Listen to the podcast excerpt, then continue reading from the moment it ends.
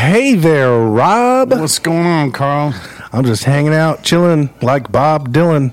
It's good to be back here. It's uh, in the winter months. Couldn't even tell by the weather, though. No, not today. But Not today. I'll tell you, uh, the ride was a little harrowing, but that's cool. Mhm. Lots of rain and darkness. Yeah, those windy Darkness. those windy uh, mountain roads are a little trickier in the rain. Absolutely. so we did a interview with Johnny Scroggs.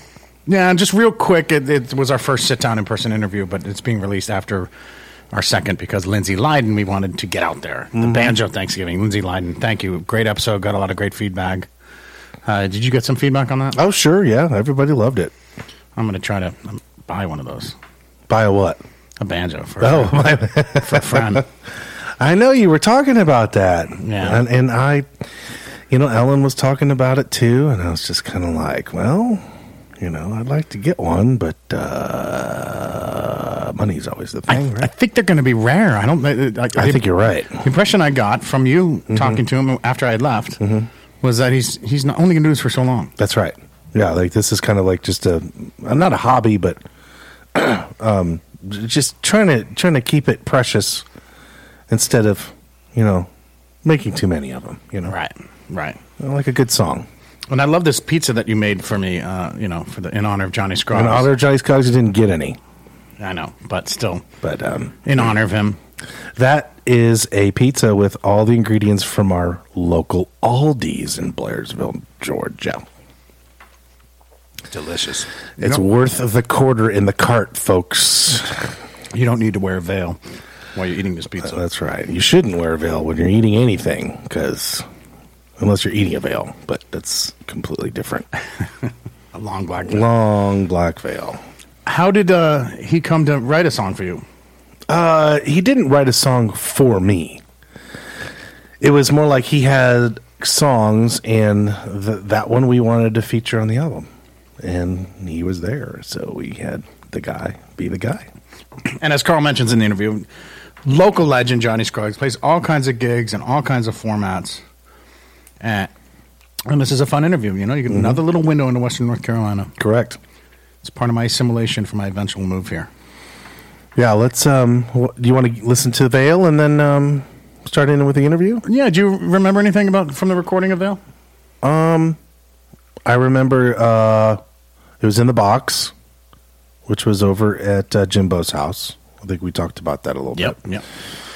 And um, Although remember, not everybody listens to every episode. yeah, I, I don't remember do. much out of outside of that, except of where it was. Um, I don't have any other m- memories. So I, mean, I think I remember Johnny being a little nervous, but he he pulled through and it worked out good. He's intimidated by the Engelmann. I, I was a little the first time I came. No, not he. He wouldn't be intimidated by me. He would be intimidated by people he doesn't know, probably. or your Whalers Jake hat. and- yeah, right. Like Jake and Crojo. Oh right, Jake. Yeah, not me. I'd be like, whatever, dude. You know, you know like, it- like yourself. You know. That is a funny thing with Jake, though. I do hear musicians say that, but he's such a chill dude that I'm sure he dis- he's very disarming quickly, right? Um, you don't want to get him mad on stage, because he'll he'll harbor that for a little bit. But you know, Oh, really? I didn't know that. That's an interesting tidbit. anyway, I'm, I'm, I'm enthralled. But let's let's hear the song sure. and the interview. I'm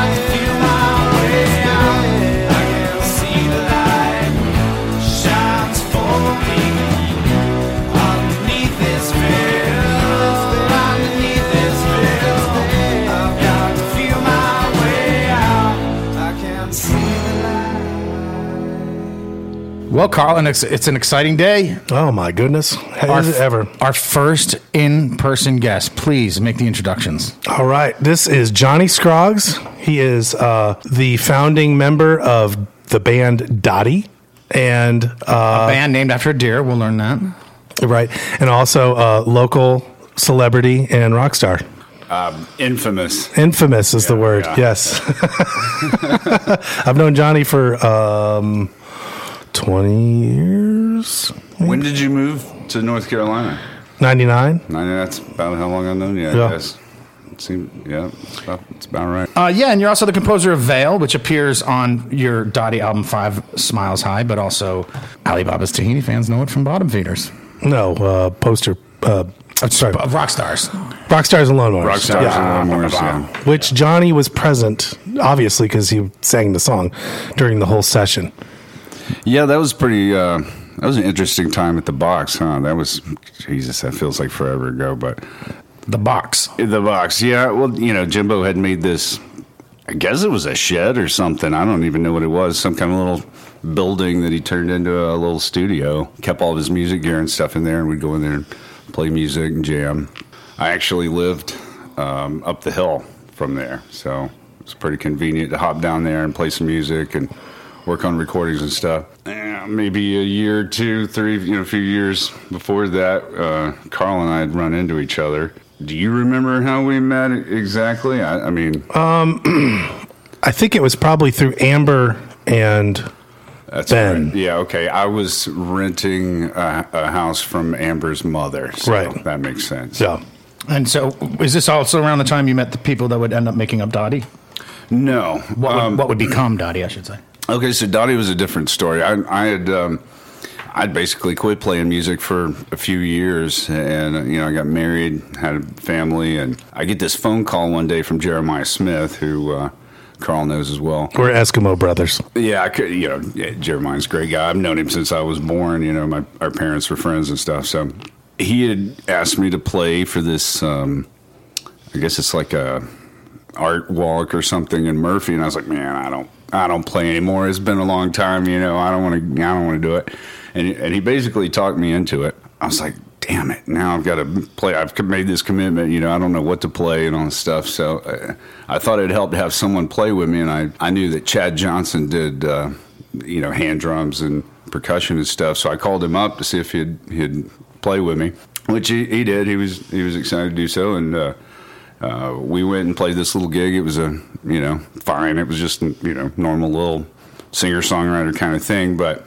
We kept playing after that. We we met like you know once a week or something. One day he's like, I, want to introduce you to my uh, my buddy. He's a bass player. You know, Chad gives me nothing to go on. Uh, when I go to band practice, it's uh, Hal Roddy, uh, who who was his friend that was there. And Hal's this. Um, he's like a 25 year military uh, veteran. He's been you know deployed two or three times. He's uh, been in the National Reserves and stuff for years And if he's listening, thank you for your service.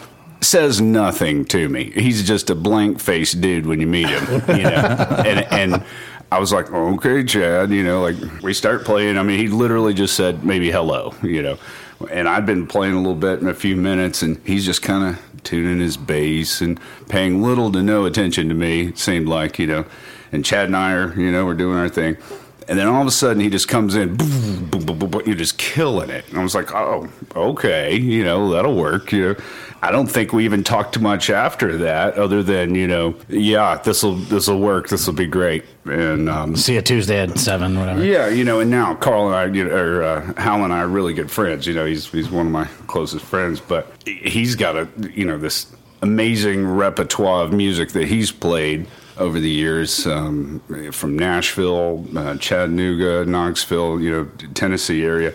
He played in um, this um, metal band called Hazmat out of Chattanooga, I guess, something like that. It was just the three of us playing, and then um, I think I'd asked Karl to play uh, a little, play play some lead with us on it for a show we did in uh, Brevard. This was at the Phoenix and the Fox, I think, and it, it's actually not there anymore. But Karl plays lead on this for us, and uh, you know, had a fun show. It was cool, but you know, Karl's a busy guy. He's got a lot going on. It's, you know, he can't just play these little gigs and stuff. So A lot of babysitting to do. yeah. exactly. So you know, we just kind of piddled around for a while. Um, I played some shows with just the, you know the three of us, and then um, Jay Neal, a local percussionist, he uh, he got in uh, with us one day and just kind of rooted in. He does uh, congas and shakers and. Uh, And he eats pho at the restaurant. D- Oh yeah, he's a he's a connoisseur of things, many Yes, things exactly. in life. But um, a great guy, a big smiley guy. Everybody knows Oh, about yeah. his big smile he's got. And then we were playing a show uh, at a street festival one day in Murphy. Jay had actually said, "I want you to meet my friend Greg. He's he's this guitar player. He's really good, and uh, maybe see about him, you know, playing lead for us." And so uh, we're playing this show, and I see Greg out in the crowd, and he's just this. You know, he, he's smoking like this Sherlock pipe. He's just kind of pacing around, and just looked unassuming at the at the, at the point, you know, uh, to me. And he, he's like, "Yeah, I like your sound. You know, you guys got a cool thing. I'd be interested in." Uh, and I never know what to expect with you know a musician. You never know until you play with them and stuff. But it was a very similar deal with like with Hal. Um, Greg kind of just listened to him and, and then just commenced to shredding. I mean, he's just a hardcore uh, rock and roll guys. Played since uh, he's played over fifty years now. Were you throwing around originals at the time, or we, was this Yeah, yeah, they're mostly originals. I right out of the chute, right at the beginning? Yeah, from day one. I I, like pretty that. much I like always did original stuff, and, and because of that, I didn't gig a lot. You know, there's not a lot of places you know that you can just play original stuff or whatever. And I was kind of against really playing cover songs. I just didn't feel like I could do it any better, you know, or something like that. But you know, over time that changed for me. It, it got to where you know it just became more. Um, collaborative to play music that was kind of a neutral playing ground, you know, with the musicians rather than, you know, somebody trying to figure out what I came up with or, you know, vice versa or whatever. But, um, but now, you know, we've got a pretty tight band. We, uh, we just played in, uh, at Brevard a couple weeks ago, I guess, at Oskar Blues for, um, new seltzer release that, uh, that they had and it's kind of like this tropic theme, I guess. And um, it's funny we get uh, stuck in this category, kind of like uh, reggae groups. I mean, we've played a couple of reggae festivals. Um, you know, we've been hired to do these kind of island themed um, gigs and stuff, but. You know, we're we're reggae like the police are reggae, you know, or something. We're not we're not uh, dreadlocks and you know all that. I actually hear a little Drivin' N' Cryin' in a couple of the songs. Are you a Drivin' N' Cryin' fan at all? I, yeah, kind of. I mean, I think they're from like North Georgia. Mm, definitely. Yeah, yeah. I've, I remember hearing them years ago when I was a kid. you know, I my parents were kind of hippies, I guess. I grew up around, you know, Crosby, Stills, Nash and Young kind of music. Neil Young, uh, Led Zeppelin, Pink Floyd. You know, just kind of traditional stuff. But in this area, most people were listening to country music or gospel or bluegrass or something. So. I, I was on my own, you know, pretty much when it came to sorting music out. It wasn't until later on that I met other musicians that were playing something other than the traditional stuff in the area. Now we've we've got this, you know, freedom with the music, which is pretty cool. We, none, none of the guys in the band. Oh, and I forgot to mention Colby Beck. Um, Colby. Um, He's your current drummer, right? Your Current drummer, yeah. Okay, I'm gonna have to backtrack a little bit. Okay, so um, it was um, Chad on drums, Hal on bass. Chad, don't call me Ocho Cinco Johnson. Yeah, we Chad's hilarious, he's a great guy.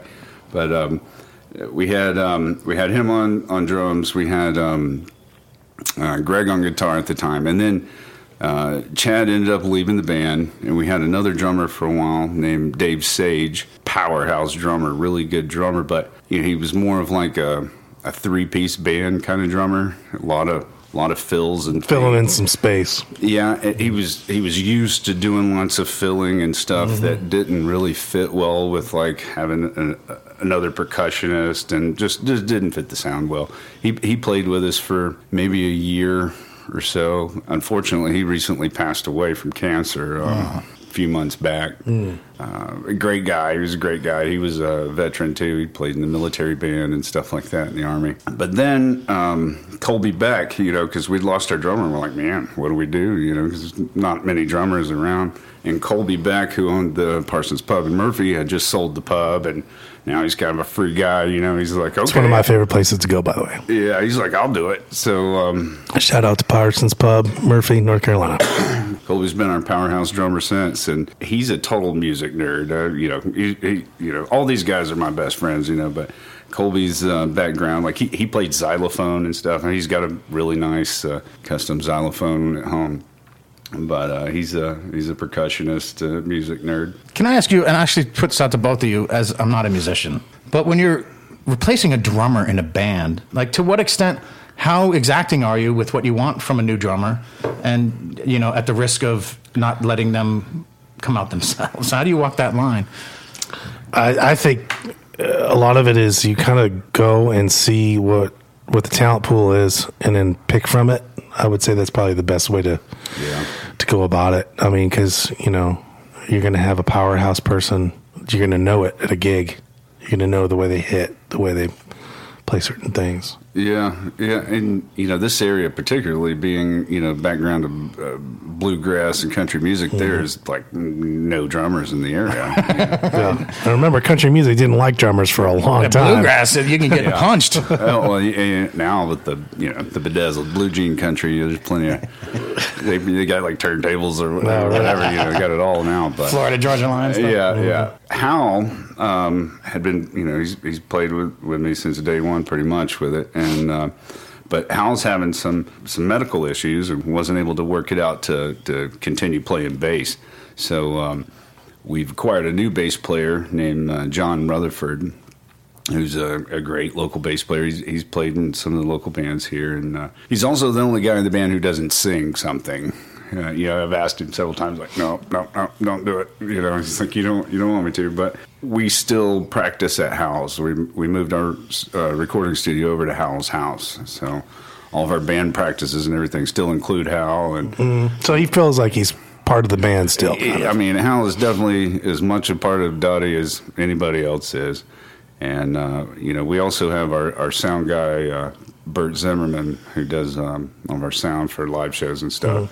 Wasn't he the guy who worked with Andrew Chastain as well? He did, yeah. He's worked with several bands over the years. I mean, he's worked with everybody. Uh, I mean, he was uh, several years in South Florida doing uh, big bands of all kinds and stuff. But he's great. Pyrotechnics, laser lights, smoke screens, and you, you name it. He's, he's he's great and good at what he does. So you know, we, we have fun when we play shows now. We kind of do things on our own terms. You know, we don't we don't have to play any shows, but uh, the ones we play, we're enthusiastic about, and you know the guys have a pretty good pull to music. You know, Greg currently plays also in the. Um, it's a Highwaymen tribute band. It's called the Highwaymen Show, I think.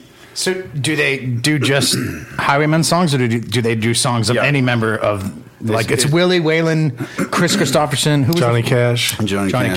Cash. Yeah. Yeah, So they um, they do what the Highwaymen did, and um, there's also uh, the guy who plays Johnny Cash in that also has a Johnny Cash tribute band, which um, our guitar player Greg plays in that as well as um, Luther uh, as the character he plays. Yeah, yeah, yeah. Um, I don't remember his last name. yeah, I can't remember his name. It's not Lu- Perkins. No, Luther Perkins, maybe. I, I, maybe. I, I, he did have a Perkins, and then he had.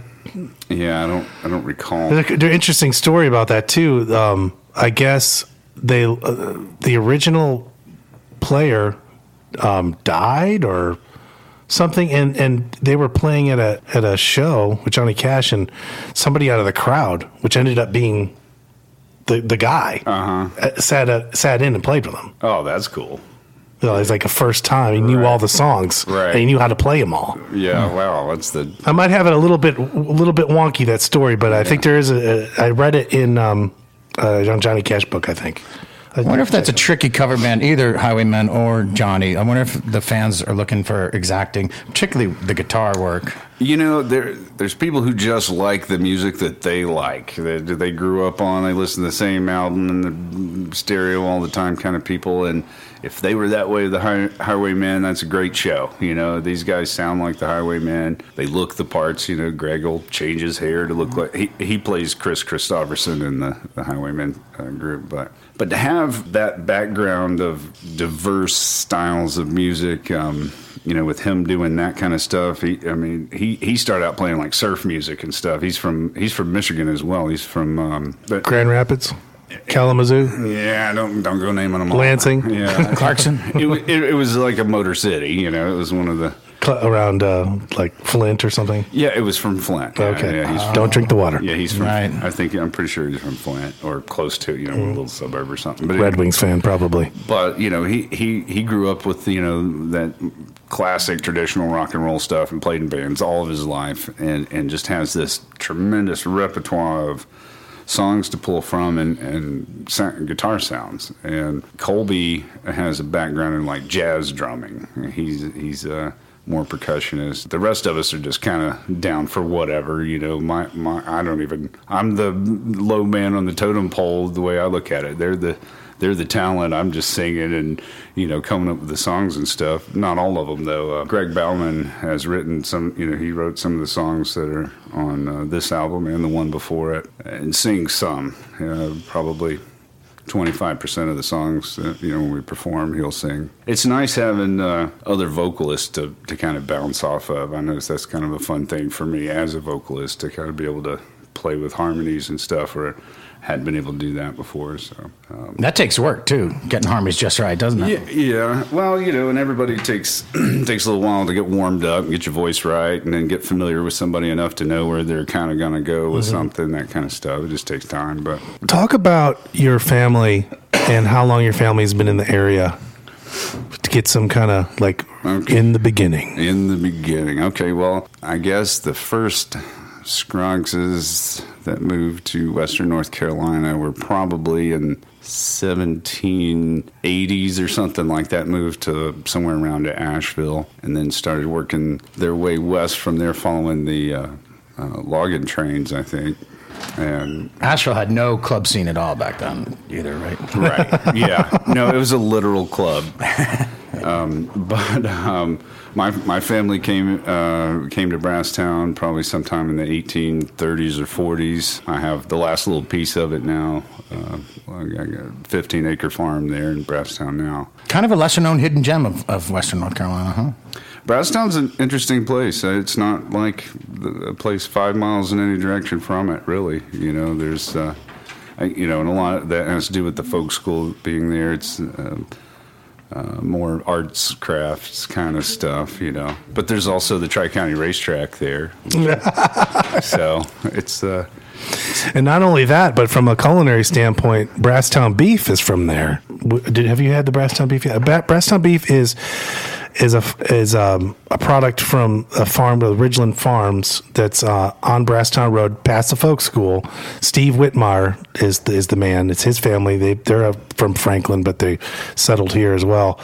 And it's a huge farm for beef. Of it, like all of the major purveyors in the Atlanta area. If you go to uh, most Buckhead restaurants, they serve Brasstown beef. It's beef. very very popular. Yeah, I've seen Brasstown beef in uh, the Florida Keys. Yes, uh, not too a long lot of fancy restaurants in uh, um, Lauderdale and, and Miami and stuff. It's a huge, it's a huge for thing. them. Yeah. Yeah. So he's done well. I can vouch for his product. The dry aged steaks are amazing, and that's all you need to know. they do have a farm store there in Brasstown, in case you're wondering. We'll Yeah, plug in for yeah. Beef and uh, Steve Whitmire. And I guess a lot of things have changed over the years, and things have changed. Some have stayed the same. What are, what are good examples of each Uh, well, on your property? Where Oh, on my on my property. Well, uh, yeah, I'm, I was telling uh, my fiance just the other day. I was uh, clearing. We, we've got a creek on the property, and there's briars all over it and stuff. And I'm out there with a bush hook cutting briars, and I stopped and I started laughing. And I looked over at her and I said, um, I "said I'm doing the same thing my family were doing here a hundred years ago." Still haven't gotten rid of those briars. I was beating briars with a bush hook, you know.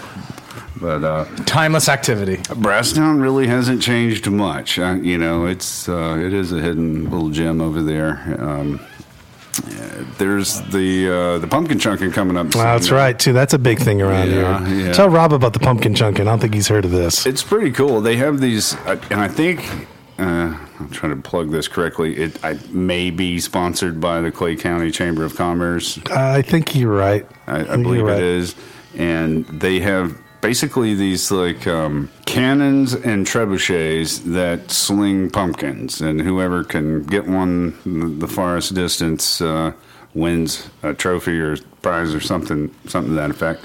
And they have bouncy houses and things for the kids and live music. There's a beer garden there. You know, I think this made the Daily Show about 15 years ago. Do you remember the Daily on Well, it wasn't Central? around 15 yeah, minutes. it was Oh, a all few right. years ago. Nah, wasn't that, you're probably thinking of like the possum drop or something. That's what. That's also from Brasstown, North Okay. Carolina. Is the possum drop? Okay. possum drop was a big deal there for a while too. Yeah, they don't they don't do that anymore. They sold it to somebody out in Andrews. Yeah, they sold the rights to the possum drop to someone, um, but the same family still has the same location in Brasstown and the store and stuff. They just, uh, I think they passed it on to uh, a grandson or something, something like that. So, but yeah, I mean, Brasstown is literally no different than it was when I was a little kid. Little, you know, li- little more traffic. But as you get older, now you're a musician and music's a big part of your life. Are you tempted to find a way to open a Brasstown music venue?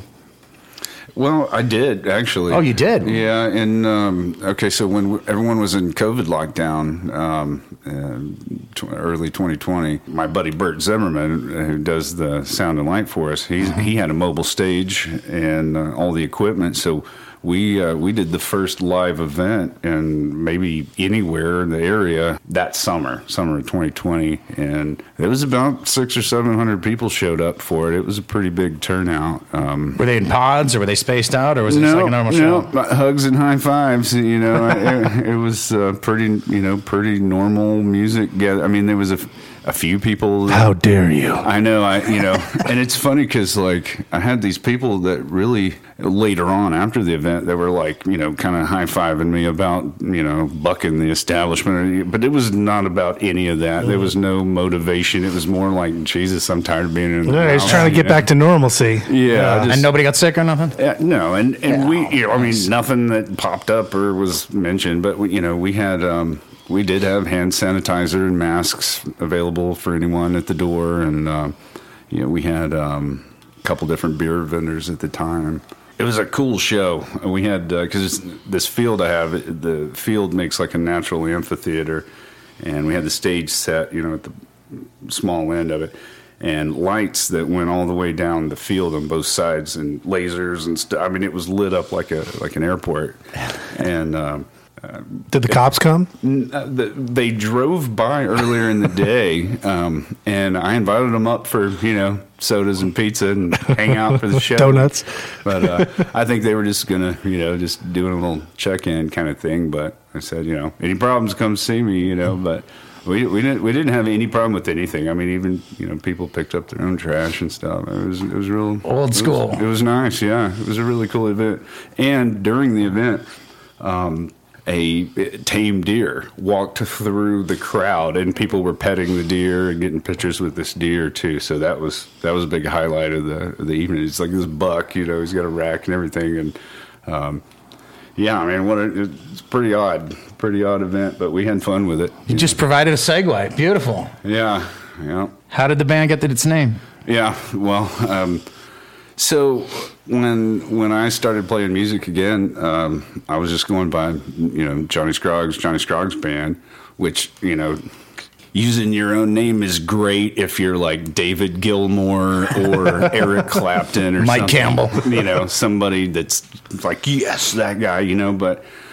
I just felt it would be good to get away from it, trying to, you know, for me to personally look at it like my show and make it a more collaborative uh, thing with the, the other uh, guys, and and that's what we do. I mean, we vote on everything, vote on songs, you know, that go on CDs. We vote whether to play a show or you know, everybody's got an equal vote, no big me, little you kind of thing, and um, and that was important to me because it's made us a, a tighter band and uh, you know, just a better group of friends in general. You know, the it's harder to fight someone else's cause sometimes. You know, especially when it's like you're lugging gear and it's a hot hot gig or you're not getting paid much or whatever. You know, but making it the the collaborative effort really. The whole is greater than the sum of its parts. Oh parts. yeah, yeah, absolutely, yeah. And having the other guys, uh, their music influence on everything, um, it just made better music than what I would have done by myself by far.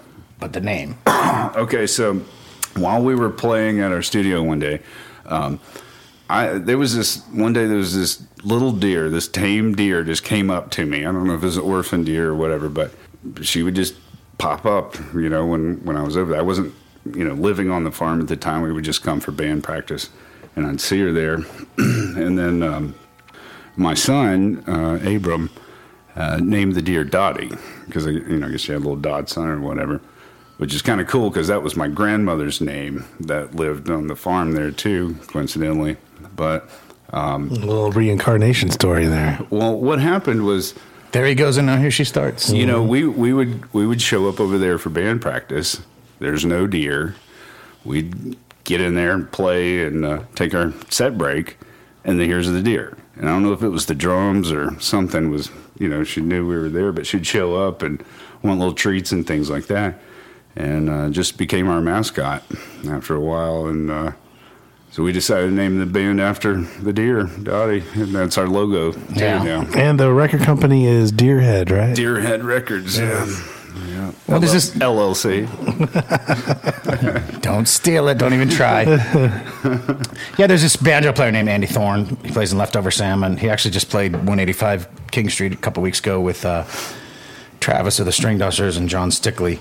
And he, during COVID, was playing his banjo in Colorado outside of his house, and this red fox kept coming back. And there's video of it. He even got on CBS Sunday Morning and all this stuff. Nice. And uh, and then it stopped coming, and then it made a return, and now they come out with a record of songs that he- the Fox liked. Right. The day it was released, the freaking Fox came back one last time. You know, the deer for us has definitely been, uh, you know, a, a selling point for people. You know, commercially, I think the uh, we get more hits on videos Yeah. with the deer in the in the yard than we do anything we play. You know. It's a great story. Yeah, it's a fascinating thing. What is drawing the animal to the music? Well, what happened was Dottie, um, Dottie disappeared for like two months. And we're like, you know, no, that's it. Dottie didn't make it, you know.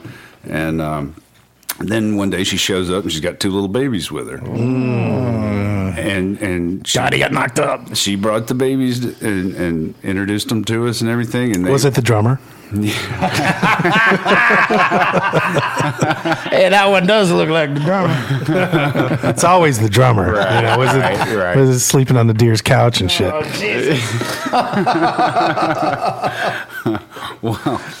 Two little deer with little metronomes. Well, Right. e- even now, there's still, you know, it's been a few generations of these deer. You know, they have them like, you know, a couple times a year. They have offspring. So, uh, we had uh, two baby deer this week. Two different baby deer came up to the house this week and, uh, and made friends. Yeah. You need to have a deer shit sanctuary at your place or Yeah, something. if anyone wants to check them out, we have um, Scroggs Farm Instagram, Ah. and there's some pictures and videos and stuff of the, the deer and stuff. On I wonder if the word's out in the deer community. If you want good music, you know, yeah, right. go to this place.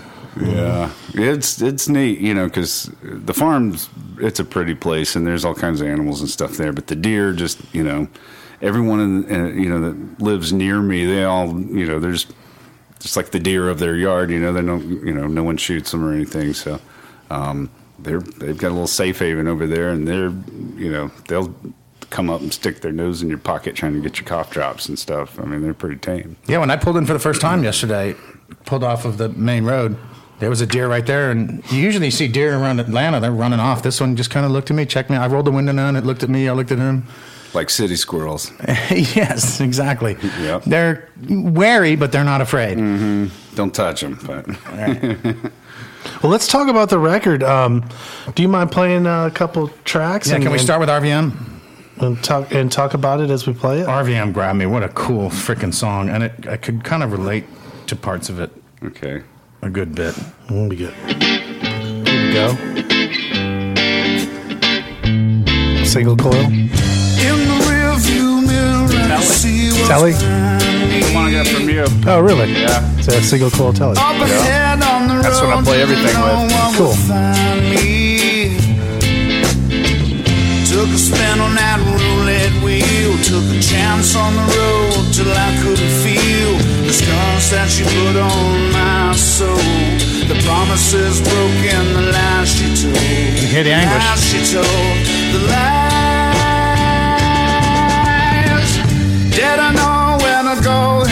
Which drummer is on this record? Uh, this is Colby Beck. Colby, okay. Yeah. City lights on a real side. You're singing very well when you convey anguish. Got lost on the highways. The clover leaf turns into byways. It didn't deter me. Found a place I could stay for a while.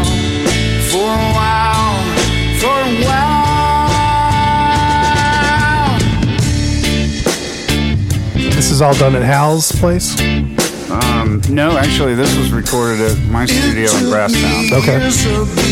Uh, this is a Greg Bauman song. Um, and it's it's the only song we play where I don't play guitar on. I just sing the song. Okay. And he just it's like sim- it's a simple song, but uh, yeah, I like playing it probably the best of any of them because it's the easiest for me. You know, I can just get into it. Carolina Mountain Line is coming up. And if I ever see your face again, I'll tell a story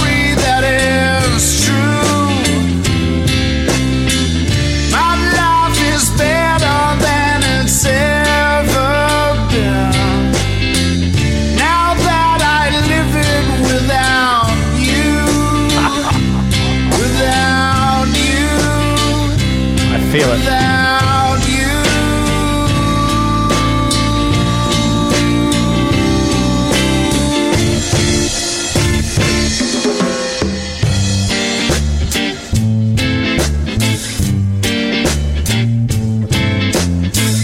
Funny thing how travel led me into this small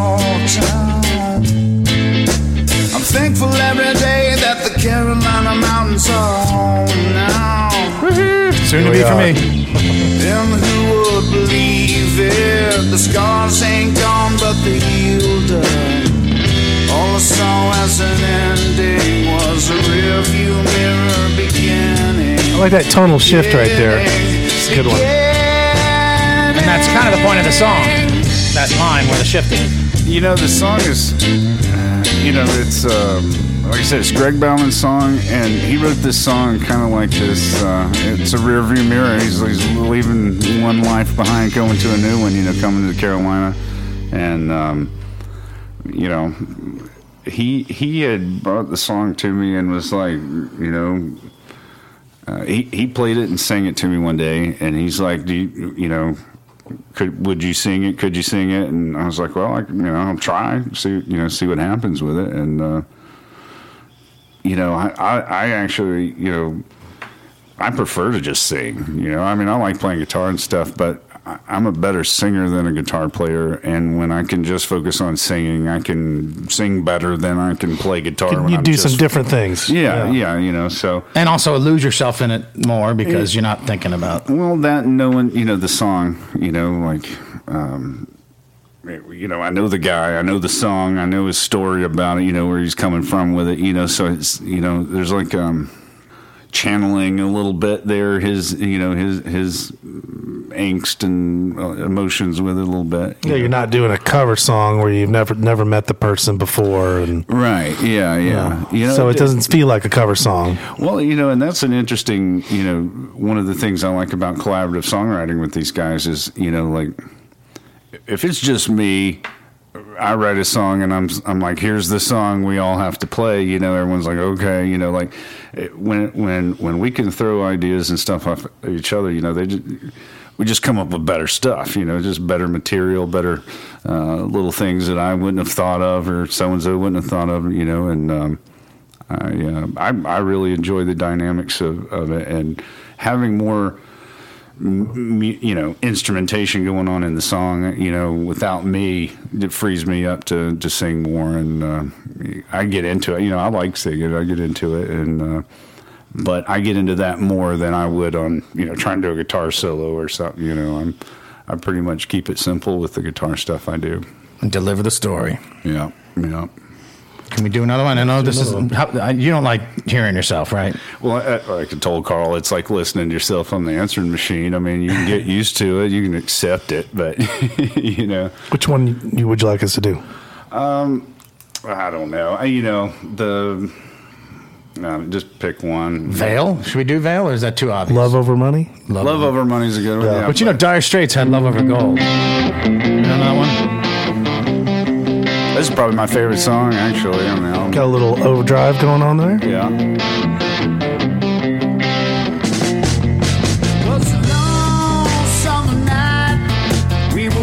I like the compression on the drums and the bass. well, thank you. It took some time. I mastered it and everything, so.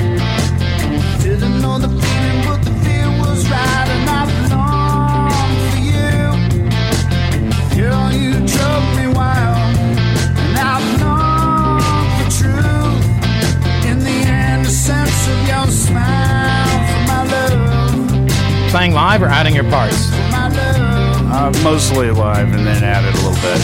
Adding the vocals. My was wrapped up right that summer night.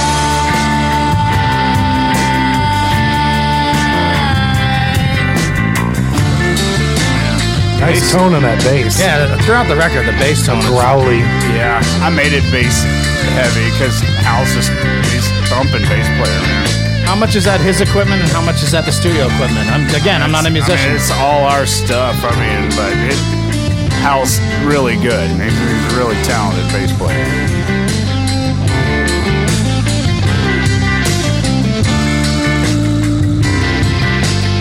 well, plays percussion. Must be Colby's percussion uh, influence there. Yeah, uh, there's Colby and uh, and Jay both in there. Gotcha.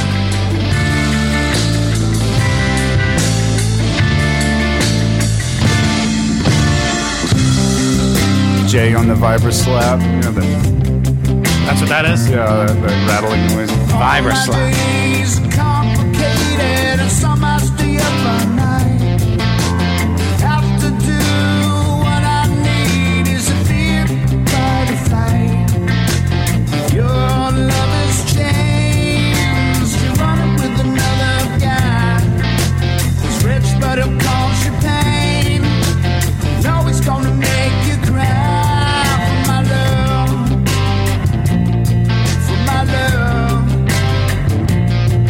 Much a single vocal track, right? No, That no overlays, no harmony, just straight up.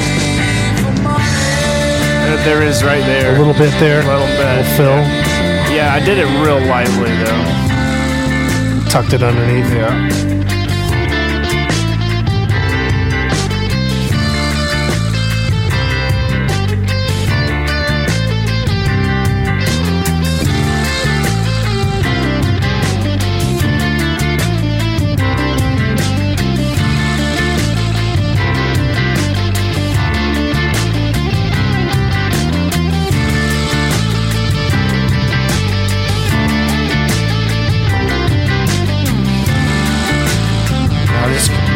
Longer when you play live? Yeah. Jam vehicle. All, most of our songs have long guitar breaks. Dude, Greg's the shredder. Yeah, he'll he'll go forever. Did you leave the structure ever? Completely? Not not usually, no. I mean, But you'll jam out, you'll stretch. it's usually just stretch it. In. Yeah, yeah. Greg will give us some kind of cue when he's done showing off. you know? Hey, it's not indulgent if people are digging it. right.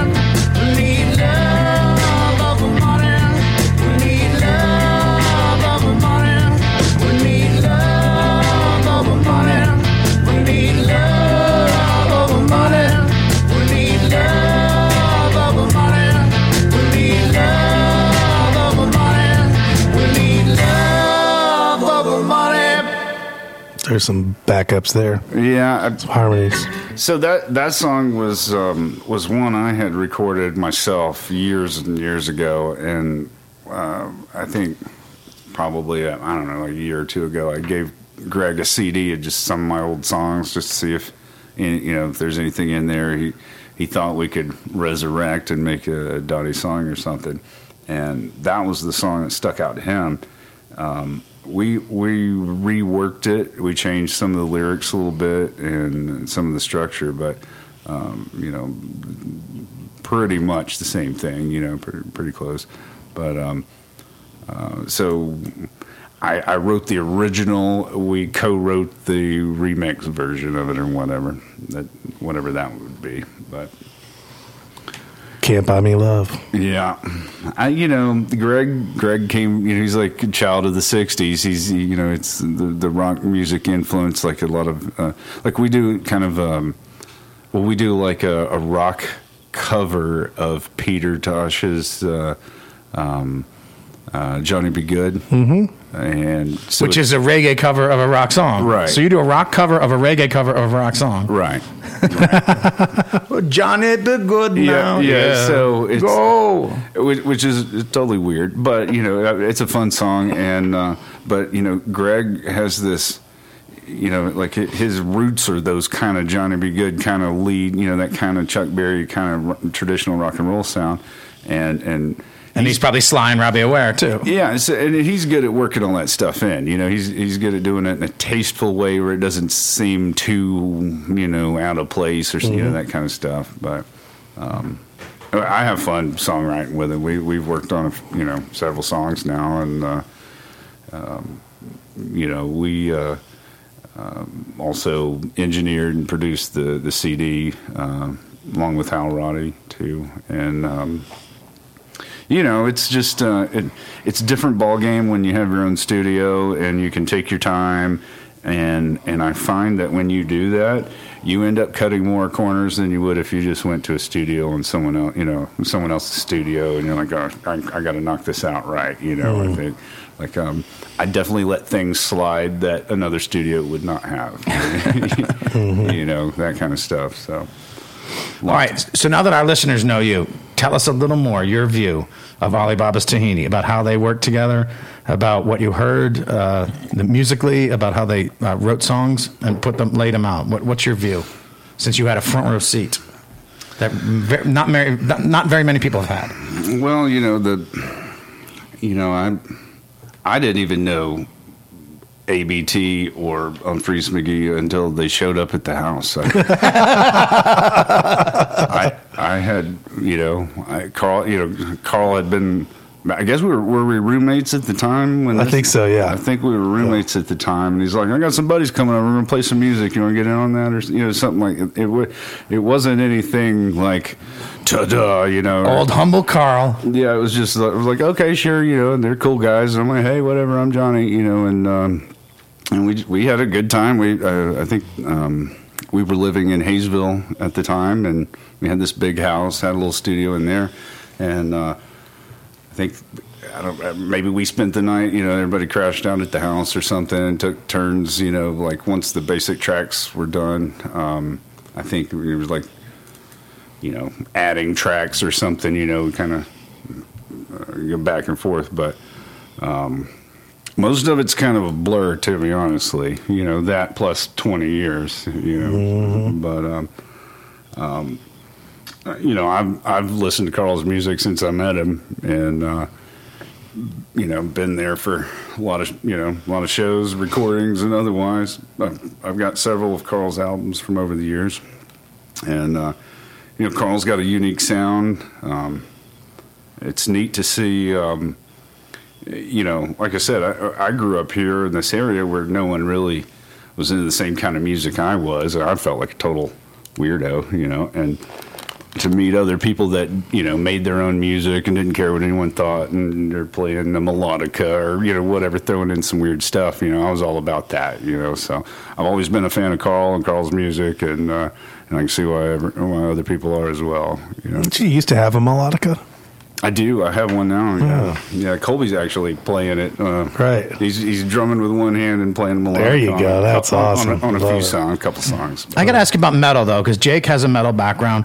You talked about the guitarist you work with who has a metal background. We're soon, hopefully, going to be talking to an acoustic, a very accomplished acoustic musician named John Stickley, who also came out of metal. Do you find a lot of and and it's I'm an old deadhead and classic rock and jazz guy, and metal often gets maligned. But you, but as I get older and I find the players who have the metal background are very take it very seriously, are very precise players, Yeah. and very technically sound. I, you know, as weird as it sounds, the the the real serious heavy metal guitarists and bass players and drummers that I know, uh, but I'll just say guitar players and bass players.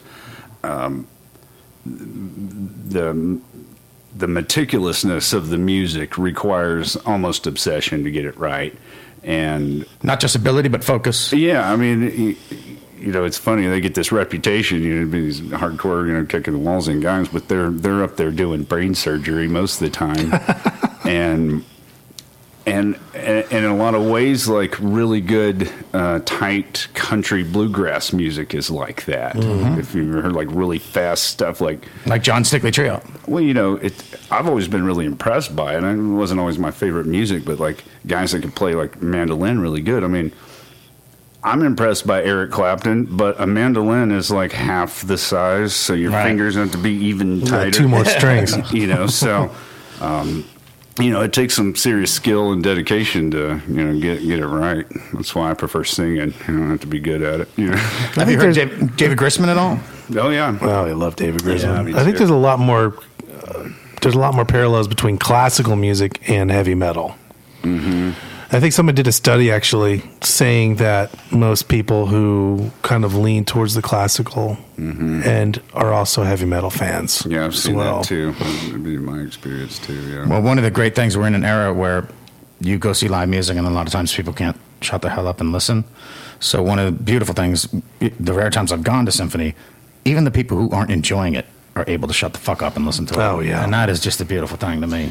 Yeah, that's the thing, you know, and that's one of the reasons why I, you know we don't play a lot of these just regular bar gigs and stuff. Like, you know, Yeah, I was going to ask you, where, where are your gigs, and uh, do you get to Atlanta ever? That's where I live for now. Uh, we have not played in Atlanta. Um, we've we've pretty much played around the, the mountains. We've played in Tennessee. Um, we've we've done some things down in Cartersville. You should play the Pour House in Raleigh.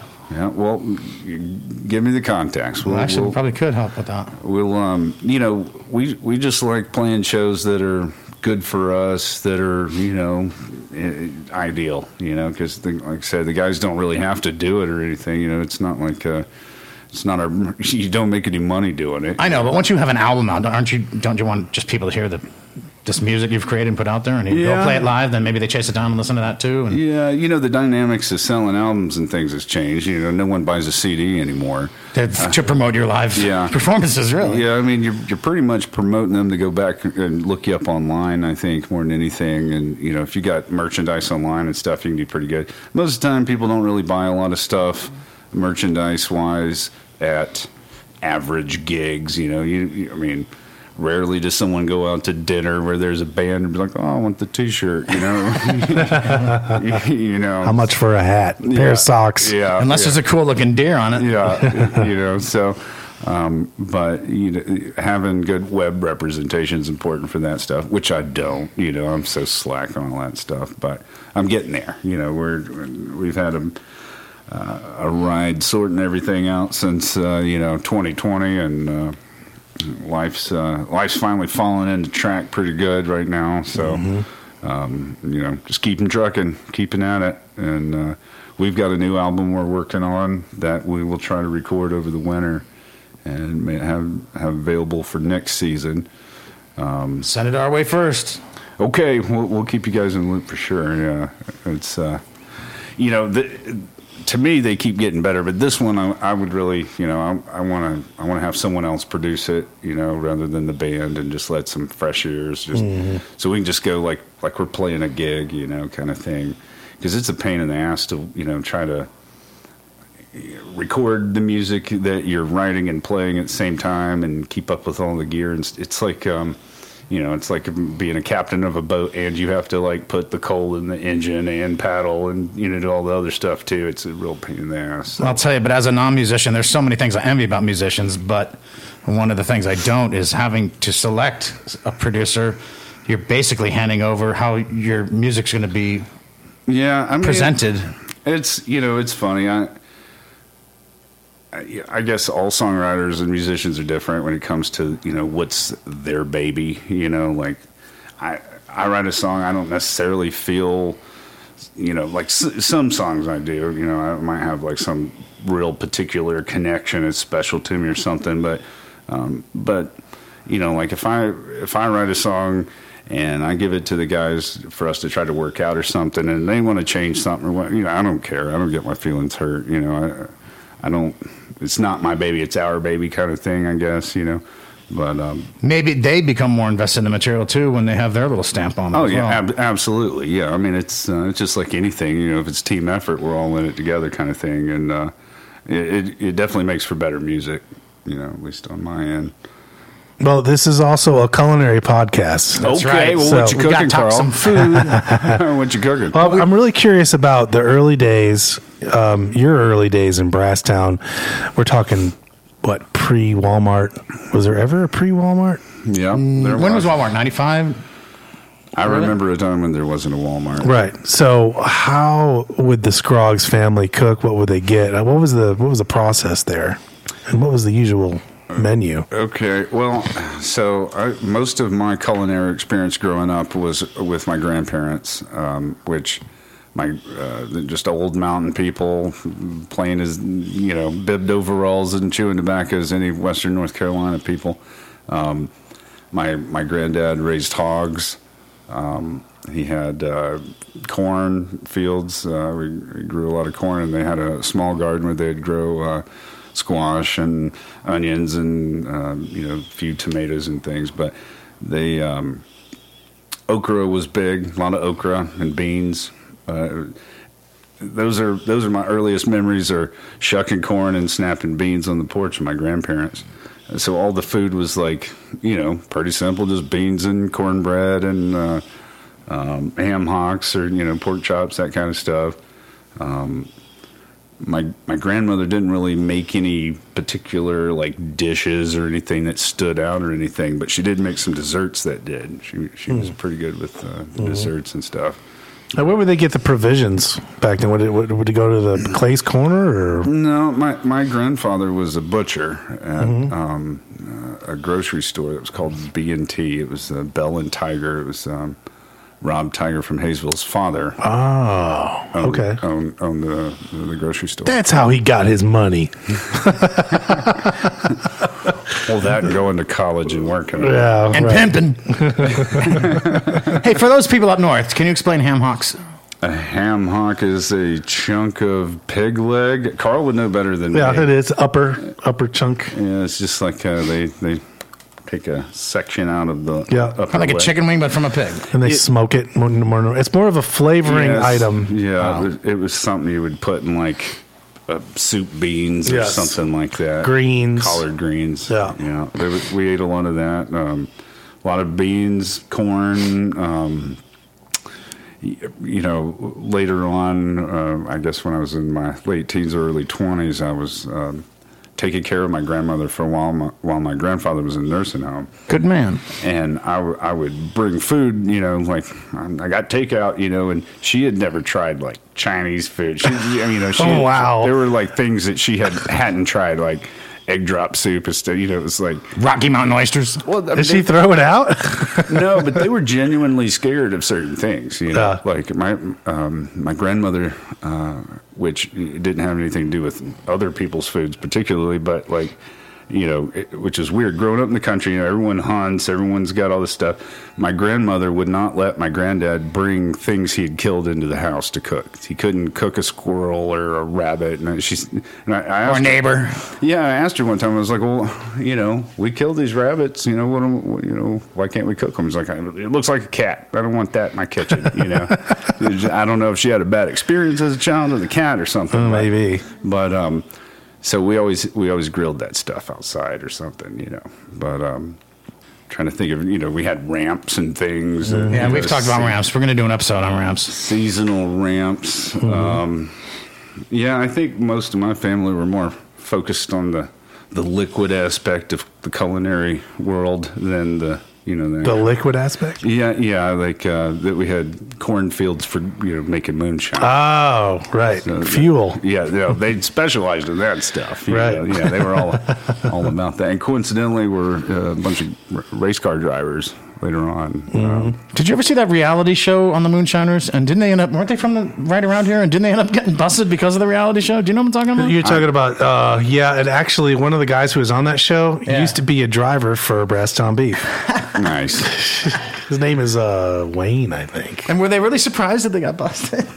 You know those those shows. Uh, I'm not a TV guy. I don't really watch TV. And I used to be, but I haven't been recently. But I've heard all about it. you know, uh, well, okay. So like, I I hadn't watched TV since I was a kid, and then like years ago, I turned on the TV and it's nothing but reality shows. Yeah, and then right. I'm like, yeah, I just turned it back off. You know, and now what I see is like clips and reels on things, you know, on, on social Right. media or something. It's But like dopamine, just drugs. I just hate sitting still. I, I don't like to just be sitting and watching something. I have to be doing something else too. And Can you sit still and listen to music, though? no, not Really? usually. I mean, uh, if I'm recording it or working on it you know, or something, but you know, like But you can't get lost in like a Coltrane, my favorite things. or I'm something. like listening to headphones or something while I'm mowing the yard, you know, Gotcha. or whatever that kind. Of, I'm, you know, I like I like little background music going on. and you probably don't get to see a lot of live music, or do you?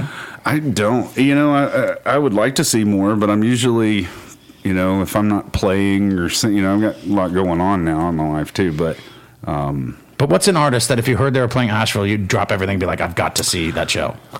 I, you know, I don't know. I really thought about um, seeing Roger Waters play in Atlanta. That'd be a good one. Um, Which he is, right? I mean, he's on the Yeah. docket. to- It already Yeah, played. It already yeah. happened. Robert Walters with him from Greyboy Allstars. yeah, I you know something like that. Like I just, I don't know. I've never really been like a. Uh, uh, concert person, you know, like it, all the concerts I went to as you know as a kid in twenties or whatever, we just got wasted. I don't, don't even remember the music, you know. I it never, wa- you know. The objective wasn't the music. yeah, it was it was never about the music. I could just listen to the music anytime. But my I, I can say that my favorite show that I favorite concert I've ever been to was um, I saw um, Neil Young play at the uh, at the Ryman uh, Auditorium with uh, when they Emmylou Harris. Emmylou Harris. It was the uh, the pra- Prairie Wind. Yeah, he put out the record and didn't want to do a tour, so he did two nights at the Ryman and, and recorded it and released that. Okay, so these were closed set. Like you couldn't buy tickets for this this Right. show because they're filming it for the Prairie Wind CD DVD thing, right? Well, uh, a buddy of mine at the time had a friend of his uh, from New York. Uh, his brother worked for like Clear Channel Communications or something, and he, he got, gave him four tickets. And he shows up at, at, uh, at my buddy's house, and he's like, um, "Hey man, I got these tickets to go see Neil Young at the Ryman. Let's go." And, and my buddy had to work, or, you know, whatever. He's like, um, "Take Johnny, man. He'll go." You know. And I was like, "Hell yeah, let's do it!" You know. So we we packed up and went to Nashville and um, saw this show, and I mean, it was It was one set of all brand new material and then a set of the classics, right? Yeah, I, you know what stood out to me was when they played. Um, uh, you know, if anyone knows uh, Neil Young stuff, but it was um, uh, the song Harvest Moon, Mm-hmm. and Emmylou is sweeping the stage with this broom. and You can see it. There's a video. yeah, and she's wearing this like little petticoat kind of, you know, Grand Ole Opry looking ladies dress thing. Uh, and um, they have this, because I'm like eyeballing this thing. They've got this pad that looks like a, I don't know, like a piece of plywood, maybe two foot, three foot square, covered in that. Um, you know that stuff you put on steps so they're not slippery or whatever. It's like a sandpaper almost. They got this, and then they have a microphone mounted on this pad, and and I guess just being right there at the where the broom bristles Da, meet it. You da, know? da, Yeah, I mean, it was surreal, you know? Da, da, sh- da. I could hear it. I could hear it. Yeah, it was it was you know it was a really nice experience for me, and uh, I love that song. You know, always Yeah. have, but to have like Neil Young playing it in my face and Emmylou Harris there, there was a bunch of musicians Playing the broom. Yeah, I mean it, it was that was my favorite That show. Unknown Legend song is pretty captivating. That's the one she used to work in a diner. Never saw a woman. That, that whole unsung hero kind of thing, kind of like uh, the Foo Fighters. Harley. Davidson. Yeah, just those uh, un- elderly, elderly woman behind a counter in a small town, or um, uh, the Foo Fighters hero. You know, he's ordinary. You know, just the real heroes in this world who are under under celebrated. The people who work at your restaurant, Karl, and represent you so well, and are part of the uh, ascension of Epic. Who who knows? Not many people know about it, but they are doing heroic work. You know, that's some of my favorite songs, the ones that celebrate the under celebrated. Yeah, Neil Young specialized in that.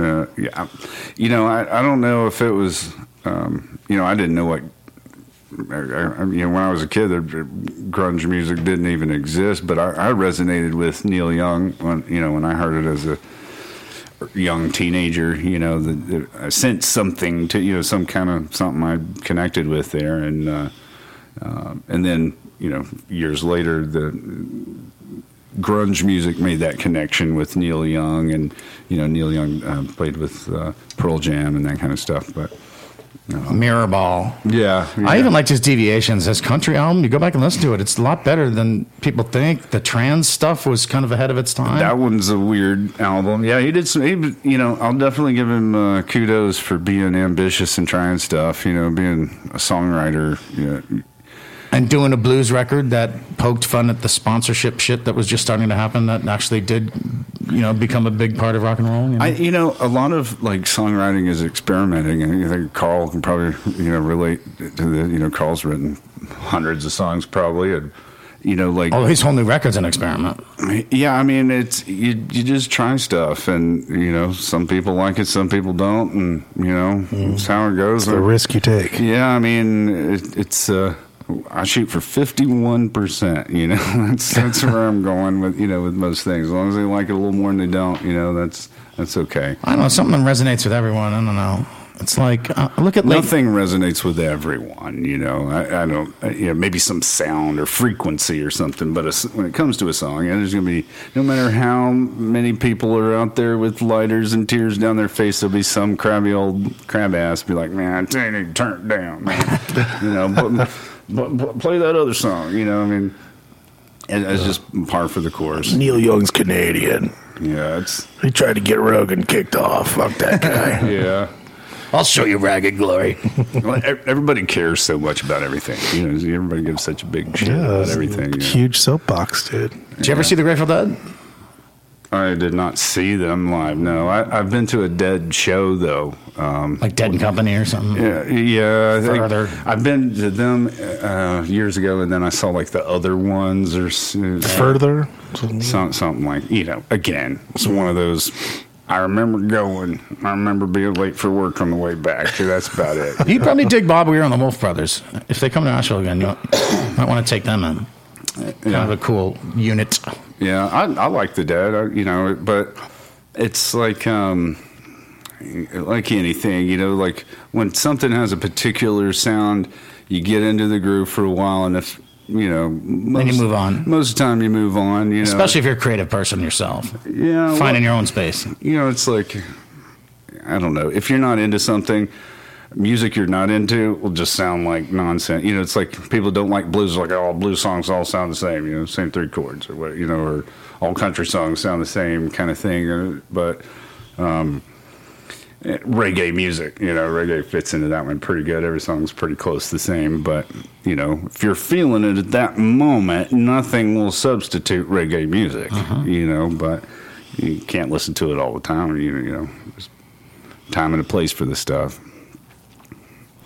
I've always been impressed by the people that get up first thing in the morning and just turn on like Megadeth or something, just blare, just shake their face and go off to work, you know, blaring it.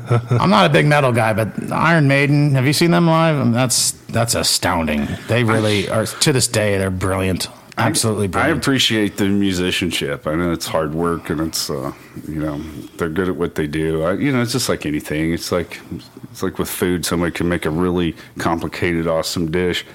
I might not like it anyway. You know, it's just better taste. You know, I think when it gets to the point of being too technical, too complicated, then it's kind of like, well, there's no soul to this. Yeah. You know, I'm not going to per- put this on the first thing in the morning and drive to work. Yeah. It's not going to happen. Dream Theater. that's kind of the way. Uh, Right. I mean, there's a lot, and there's a different generation of that now. The guys with the fan fretted guitars, and what is it? There's a couple of those guys, just incredible musicians, but it's like it has no soul. A little too Yngwie. Well, you know, it's such a visual competition these days with the music. Yeah, it's a lot of grooming.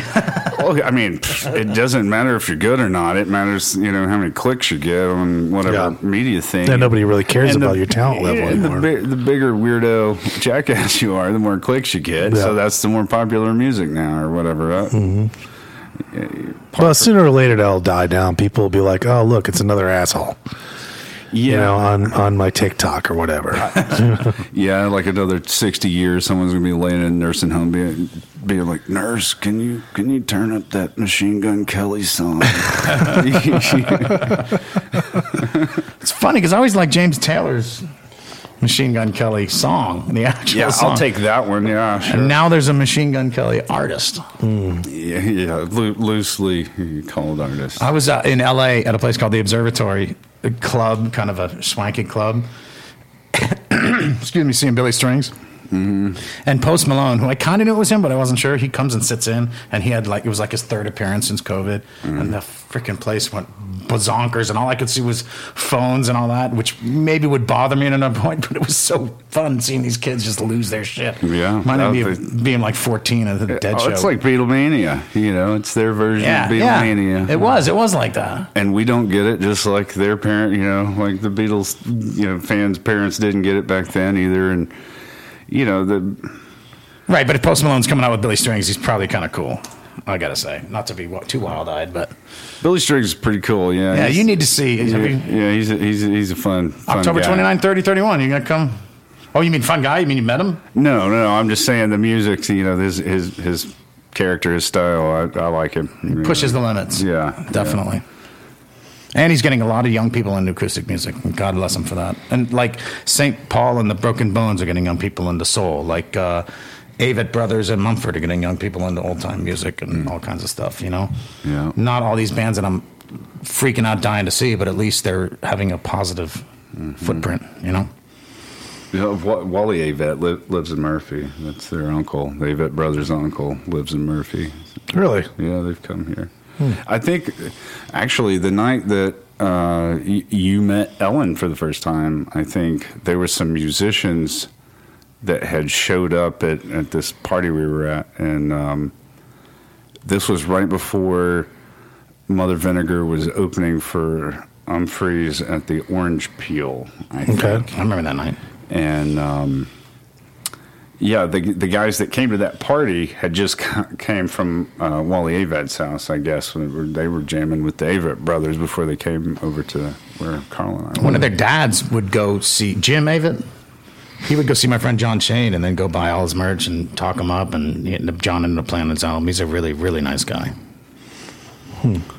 Well, listen, man, thank you for coming in person. Yeah, absolutely. Yeah, fun. I, you know, if you guys, uh, Yeah, ever want me back? Let me know. Absolutely. Don't be shy. Maybe maybe play some songs, and maybe when the next record comes out, Yeah, and tell everybody how they can get a get your record and b how to get to get a hold of you. Okay, so right now it's just streaming online. Uh, the album's called uh, Five Smiles High. We have a few copies that we just sell at shows or give away or whatever, but um, I've been listening to it all day. It's a great, great record. our band's called Dottie the Band. Uh, we're on Facebook. Uh, we just started an Instagram page that doesn't really have any friends on it yet or anything, but uh, we'll get So that. go like them. Go find them and like them. Yeah, we'll, we'll get on that. Like it's brand new. So Right. Um, and what else? I don't know where our next show is. I they call me and tell me, they're like, Johnny, you're gonna you're good for the whatever date. Yeah, We're picking you up. Yeah, you know. I can maybe help them in Atlanta and in Raleigh. Just reach out. yeah, yeah. We have you know. Dottie the band. It's Dottie the band. I'm looking for you. I'm going to follow your Instagram when I find you. What'd she say? Oh, Dottie dot band. Oh yeah, Dot Dottie Dottie dot band. Dottie dot band. So I know nothing. Clever. I'm, I'm terrible at all that stuff. Hey, Karl. Good news. Oh man, what? Coming up, Dropped Among This Crowd is doing its Hall of Fame 2021 episode. Oh, I'm psyched. You know about Hall of Fame. Umphrey's, Yeah. Umphrey's fans vote on what they should throw out there. And the cool thing is that we get it on vinyl. I mean, not for free, you got to pay for it. But very much worth it. Peak versions, typically improv based peakness. So check it out. She also has an episode coming up with Joel where uh, he talks about traveling, kids, and music, and the Ross Stewart. She did two episodes on the Ross Stewart, which, if you don't know what that is, you need to listen. She does them with Jimmy Knowledge, the great and wonderful Jimmy Knowledge. Man, badass. Also, still have the Patreon, and and now Karl, since we we have finished our season one, are we going to vow to do more stuff for Patreon? Sure, why not? I would love to have just little off the cuff conversations with you and throw them out there on Patreon. Okay, sounds good to me. Maybe I could put some jingles on there That would be great, you folks. That uh, Karl's boundless en- uh, energy of creativity. and recipes. Yes. So check it out. Also, you can get access to Dropped Among This Crowd episodes before they release and photos not shared anywhere else. And she's working on more and more content. And you're supporting podcasts, specifically Umphrey specific or just organic music specific podcasts. So check it out. Dropped Among This Crowd Media. Yeah. Patreon.com, DATC Media Company.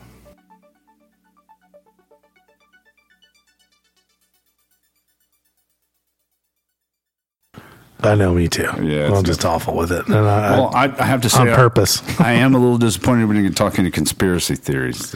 oh shit! Well, we can, we got some time. What you got? I don't know. I, I was hoping you guys had something juicy. Um, do, go ahead. Well, Canada's preparing to how they're going to react if UFOs come up in Parliament.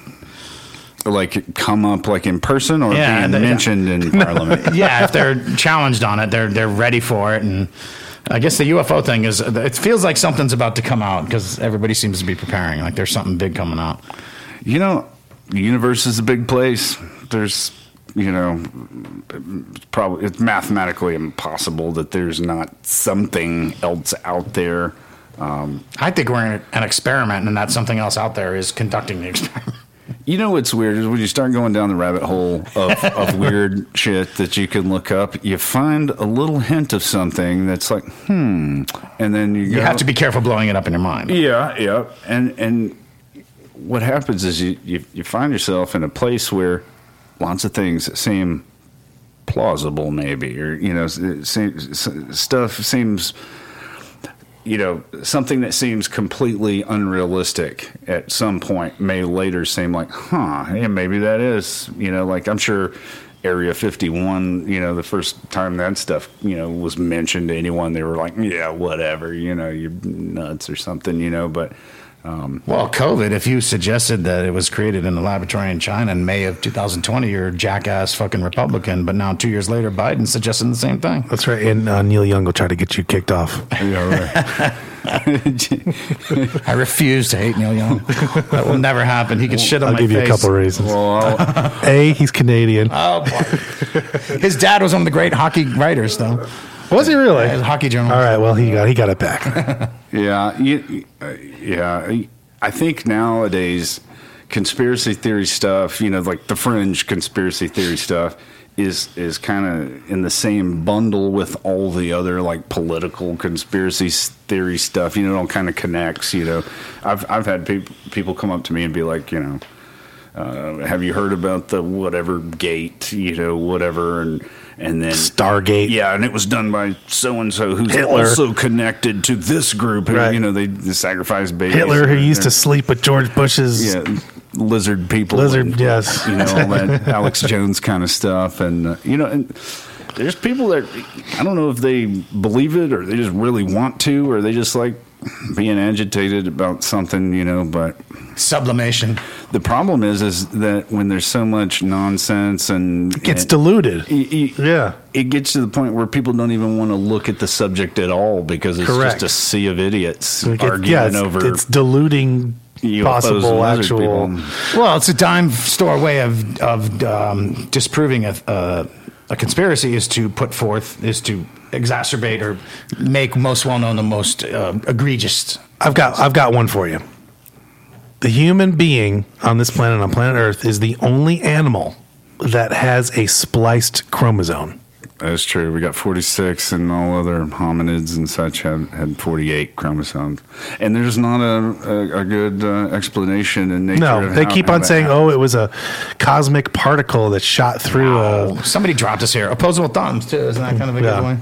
Yeah, you know, I've I've um, I, talk rabbit hole for a second. I, I, I had um, I had um, come across these um, interesting cave paintings. You know, these uh, Aboriginal cave paintings uh, from Australia, and also from a few other parts of the world that would would depict these particular shapes, and and they weren't like a necessarily a person or a, an animal or, or anything in nature, It's just kind of this weird shape, but it would pop up, and you know you can look this stuff up, but.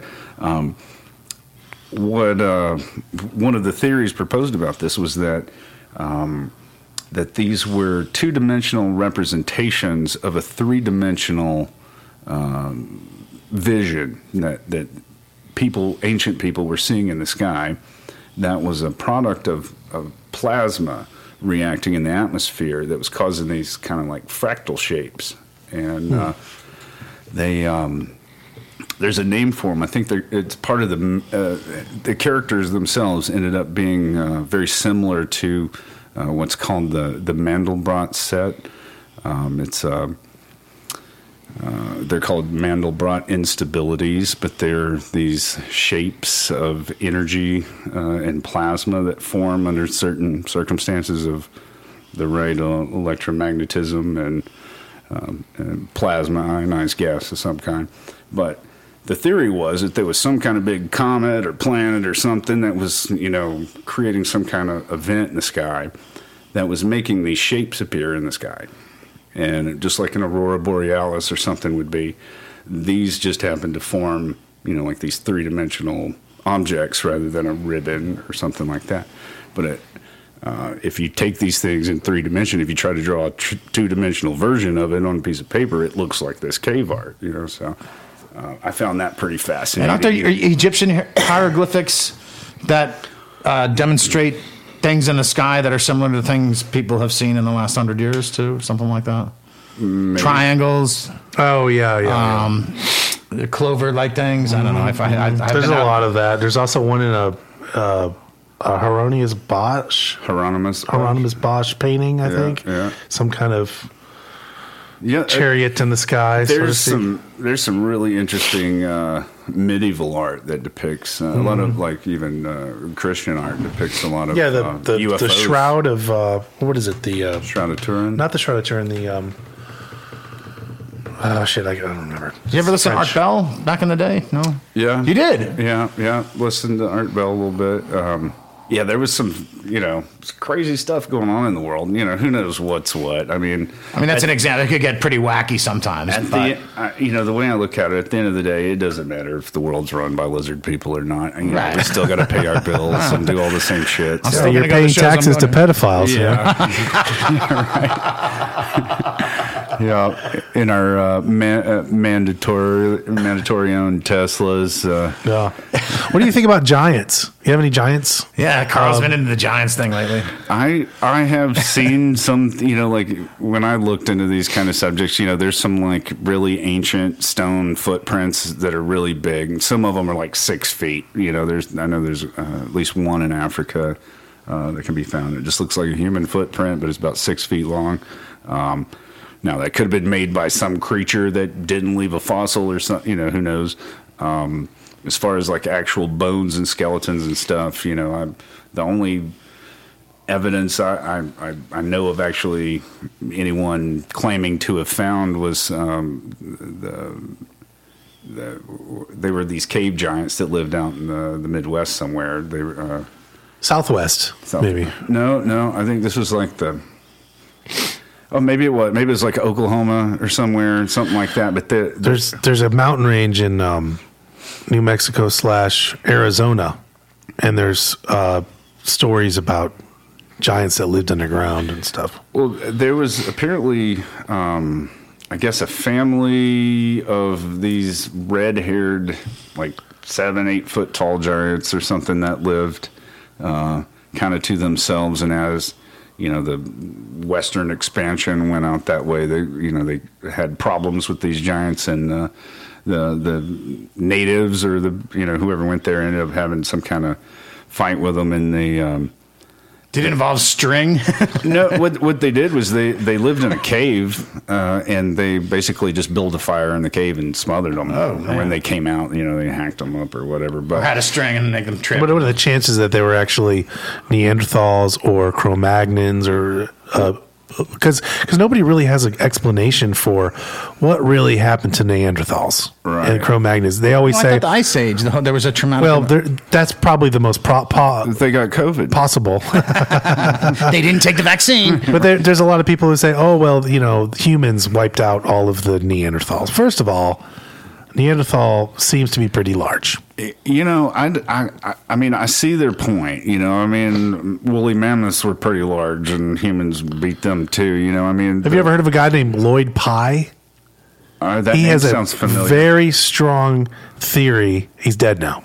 Very strong theory on uh, Bigfoot is actually a Neanderthal or a Cro-Magnon that have survived around us, kind of hiding from humanity. Mm-hmm. Yeah. this whole time. I've read I've, I've read about that too. That you know there was this prehistoric uh, large ape creature that walked on two legs. It was called uh, Gigantopithecus, and he looked like a looked like a Bigfoot. You know, had a face kind of like uh, shaped almost like an orangutan or something, kind of a little more flat. Um, but he was like eight foot tall, seven hundred pounds. You know, ten foot tall maybe, and um, by all accounts would look like a Sasquatch if you saw one. Right. You know, but supposedly these things died out, you know. I, I have a prediction with regard to Giants. They're 2 and 0 now as we record. By the time this is released, they'll have four losses. Mark my words. There's an update on Loch Ness Monster. There- There's like been progress. Yeah, there has been. Yeah, that's right. Uh, Which is kind of the same, kind of the same uh, theory that the Loch Ness monster is a leftover dinosaur that just survived, and I this like- is what we're left with. I like the stories, you know, because it means that people have a little sense of imagination left. You know, I would rather someone be, believe that there could be a Loch Ness monster out there Oh. than be like, no, there's definitely not. Not only that, but I think COVID helped to do this, but it made it so that everybody started questioning everything, Mm. and we've realized that we are being lied to on pretty much every level. Yeah, look at a label on on a food package. Right? Exactly. It's never what's on the can. You know, drink, eat your raw eggs and your uh, raw milk. yeah. According to Daily Record, VILN set up five cameras around the 23 mile long lock where Loch Ness Monster is. The feed streams live so that people could spot the creature from a com- from the comfort of their homes. Now, a Nessie enthusiast claims to have done just that. Eagle-eyed Irishman Eoin O'Faodhagain claims to have captured two clips of giant eel-like shapes moving on the surface, and there's video on here. So, if you folks want to check it out, W I O N E W S dot com. And I do have um, a, a kind of a Bigfoot story myself. Oh, Is this North Carolina based? Yeah, yeah. So when I was a kid, um, I I was probably like maybe like eight, seven, eight, ten years old, somewhere in there. Um, I, I got up to go to school one morning, in wintertime, and there was snow on the ground. And, I, and I, I'm outside, I'm waiting on the school bus, and my, my mother yells to me and tells me that school had been canceled. And I was like, okay, cool. I'll just play out here in the snow. So I was walking around our yard, and we had this fence uh, at the edge of our yard that met a field, uh, pretty good sized field. And I was just walking around looking at things in the snow. There was kind of this pine tree there.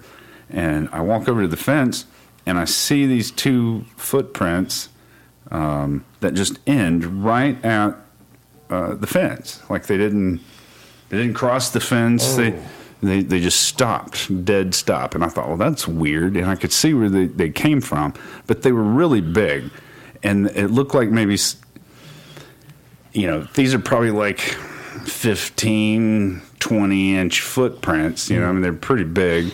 Uh, which could have been made by somebody, you know, wearing some kind of snowshoe for some reason in six inches of snow. But Um, but why would they end there? yeah, why? why and so I, I hopped the fence. I want to see where it came from, oh. you know, because it was just it just ended at my at my house there, and so I'm trying to hop these footprints back to where they came from, and I can't jump the length of these steps. I mean, these are you know they're like four feet apart or something, oh. and and then like I said, it looks like a Bigfoot footprint. You know, it looked like some big, tall, big-footed thing had had walked to my fence.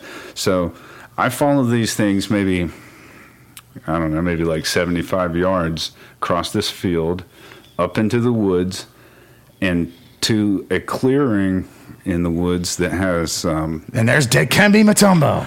no, what it was is, that, you know, there's snow on the ground everywhere, and there is a melted spot or a spot with no snow on it where the footprints uh, apparently originated from. There was no footprints beyond this circle, so it was like something had started in this melted snow patch and walked to the fence where our house was, and then just disappeared or something. Dissolved, Yeah, I- evaporated. Or was lifted away, beamed up. Well, you know that that was part of you know what kind of got me curious about you know these kind of subjects and stuff. You know, as a kid, I you know uh, I would read you know whatever the National Geographic uh, unexplained book or you know that kind of stuff. You know, but um, I've heard people talk about you know having Bigfoot stories and stuff, but.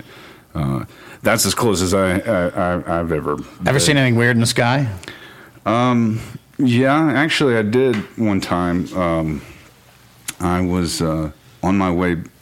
I was driving from Asheville back back to here, and um, I'd come across. I guess it was probably somewhere before Waynesville, you know, uh, uh, eastern side of uh, Waynesville. On uh, I don't remember if that's forty or whatever 17 or something. you know, whatever highway it is through there, but um, there's a, a spot on the highway where you can kind of see the mountains. It you know opens up and you kind of do this little crest, you know, and you kind of see in the It's over by where the parkway is, right? There's actually a couple of couple of three places that look similar to this along that route, but because I tried to find it the other day, but um, I was coming back, and this was, you know, probably uh, actually I think it was on Easter. It was because I got a speeding ticket on the way to Asheville that morning, um, but on this was on the way back that afternoon. So I'm I'm crossing this little crest where you could see into the valley, and there's these these mountains off maybe three four miles to my right. You know, pretty good ways, but I can see them pretty well. And I see this thing that looked like a chrome motorcycle helmet. You know, like the uh, faceless motorcycle helmets. It's just uh, just the top part. It looked like that, but it was chrome, just shiny, totally reflecting the sun. It almost looks like that bean shaped thing in Chicago, oh, right, right. Yeah. whatever that thing's called. I think they call it the bean. The bean, okay. Well, it looked like the bean, right? And I see it kind of nestled in the trees, you know, in this mountain, uh, mountainside, pretty good ways from me. And as I got, you know, closer, I, I kept an eye on it, and I realized that it was really big. And you know, from uh, once I drove past it a little ways, my, my best guess is this thing was bigger than a football field Wow. probably, and it was just tucked right into the trees. And I thought maybe that's a water tower, you know. Yeah. And then I'm like, nope, that's too big to be a water tower. Holy shit, that's really big, you know. And like the closer I got, it just looked bigger and bigger and bigger. And um, so when I got home, I looked up on Google Earth, you know, and they're dated pictures and stuff, you know, but there wasn't anything there. And uh, It never moved. It just stayed in the same spot. yeah, it was totally stationary. I mean, it, it it was acting like a water tower. what time of day was that? It was the middle of the day. I mean, this is. Nobody else saw it. I mean, maybe, but I mean, we're just driving down the highway, you know, Hmm. and it was off to the side. You had to kind of, you know, try to see it. You know, um, you could see little houses there, and that's how I could tell how big the thing was. Cause, Right. Because I saw it first, and I was like, oh, it's a water tower or something. And when I got closer, I could see the details of the houses that were below it and around it. You know, like these are nice houses on the side of a mountain. You know, and this thing's way bigger than uh, anything. this is in between Waynesville and Asheville, yeah, yeah. Like over by Sylva and stuff. like Canton. Clyde. Yeah, it was yeah somewhere in there. Yeah, So anybody out there, if they've seen this thing that Johnny's talking about, was it on last Easter no, no, this was this was a few years. a few years ago? Yeah, You ever lose time? Like there was one time I went and started Gov't Mule in Athens. I live in Atlanta.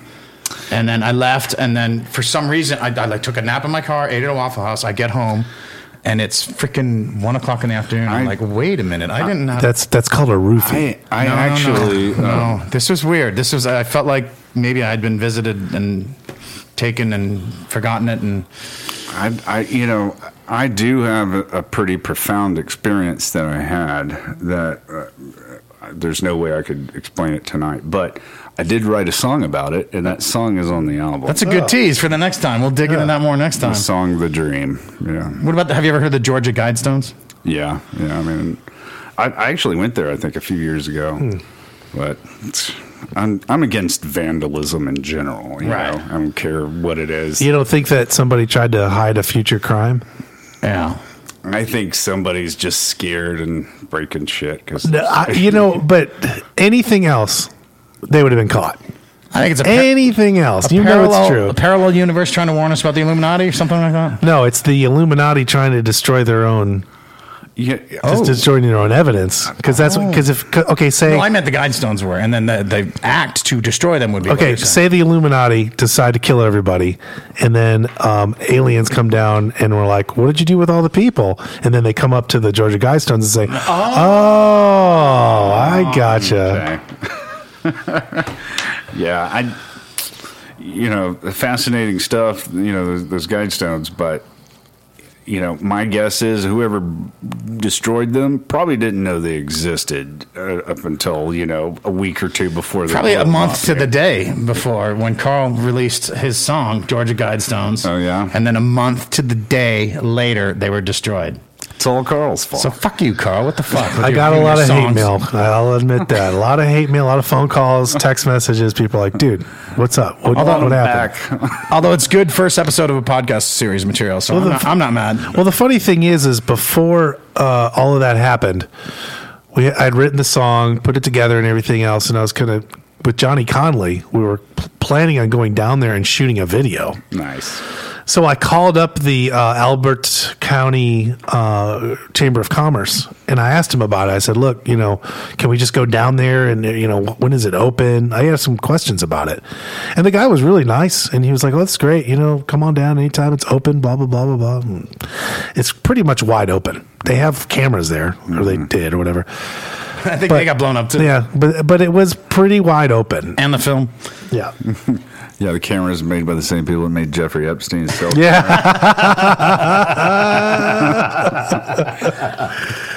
oh, that's a good period to that right there. Yeah. Yeah, I mean, I'm sure we could rattle on forever about that. I don't know shit about sports, but I, I know some conspiracy theory nonsense. Yes. rattle on about Nice. that. Very good. Well, conspiracy theories are some type of sport, kind of. Yeah, Hopefully you've enjoyed yourself, and maybe we've Oh, given yeah, you yeah. material for your next song. totally. Yeah, yeah. I'll, I'll write one right now. Cool. Pudgy podcast guy for me. All right, everybody go check out Johnny Scroggs' band, Dottie. Oh, it's a great. D O T T I E. They're on Spotify. Yeah, the record I was listening to is uh, what, what's the name of it again? Oh, that's not my phone. It's uh, Five Smiles High. That's right, Five Smiles High. Five Smiles High. Yeah. The, you have uh, any problem trying to find it, just type in Five Smiles High. And when you touch time, Yeah. Because there's five members of the band. They're all high. They're all smiling. because they're creating. I kind of what you know that it's funny because the the Five Smiles High song was the last song on that album that we did, and we just kind of crapped it out just to have something there, and I didn't like it.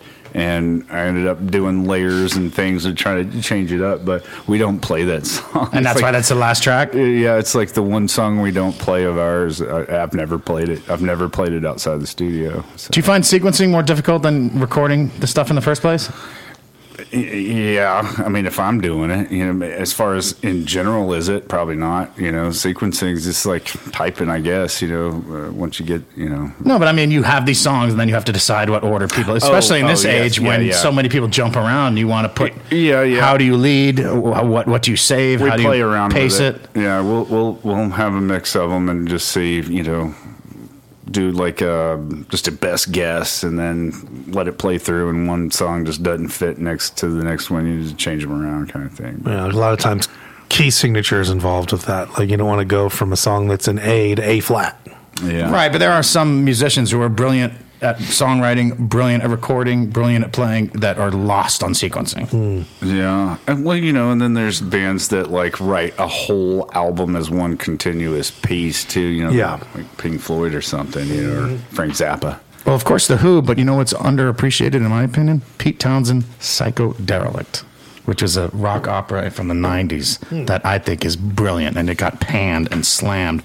But it is, it's a lot of poking fun at the power plays and the excesses and all the bullshit around rock and roll. Maybe we just need to get Pete Townshend on so he can talk about. He does listen. So Pete, um, you know, when you get a chance, I just was watching him at Jazz Fest. Uh, they do Baba O'Riley, and this wonderful s- fiddle player comes out and plays the end part, and she gets Pete jumping up and down. I was pretty like cool. pinball wizard myself. That's a good one. I like the Nugs, the Chestnuts, Naked Eye. Um, let's let's uh, let's let's uh, let's see action. Let's see people. Let's see and see who cares. They have so many songs that aren't the hits that are great. I love the Who, I do too. Yeah, they're they're awesome. but I wouldn't pay to see them now, unless there was an orchestra with Are them. they still alive? Yeah, Big fan. Yeah, big yeah. fan. it's so weird because Pete's kind of a prick to Roger, but Roger brings his songs to life. It's just I don't It's understand. probably all the money. I guess Some kind of bullshit. I can't relate, but I love the music. I can relate to the lyrics, and that's all that matters, right? So who? Get your shit together. Come on. Yeah. I know you're out there listening. Who? Eating, eating a piece of Brasstown beef right now. Yeah, that's right. Who, who are you? Who do you really? think made that Brasstown beef? You who? better, you better, you better, you bet learn who made that Brasstown. Bet Bet Midler. Which, by the way, is she the one who does Buckets of Rain? There's a version of Buckets of Rain. I think it's Bette Midler and Bob Dylan doing Buckets of Rain. Look that up, people. Mm, Be- beaches. Thanks for coming on. Hey, thanks for having me, guys. Yes, good time. Absolutely.